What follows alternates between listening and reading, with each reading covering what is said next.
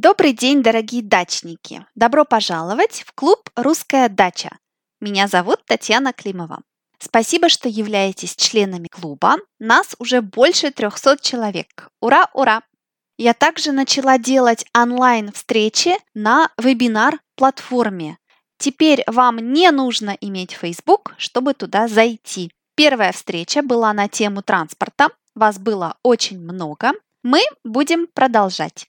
А сегодня мы будем посещать замок эпохи Возрождения. Возрождение, Возрождение или Ренессанс – это период в искусстве XIV-XV веков. Центром Возрождения была Италия. Потом это искусство пришло во Францию,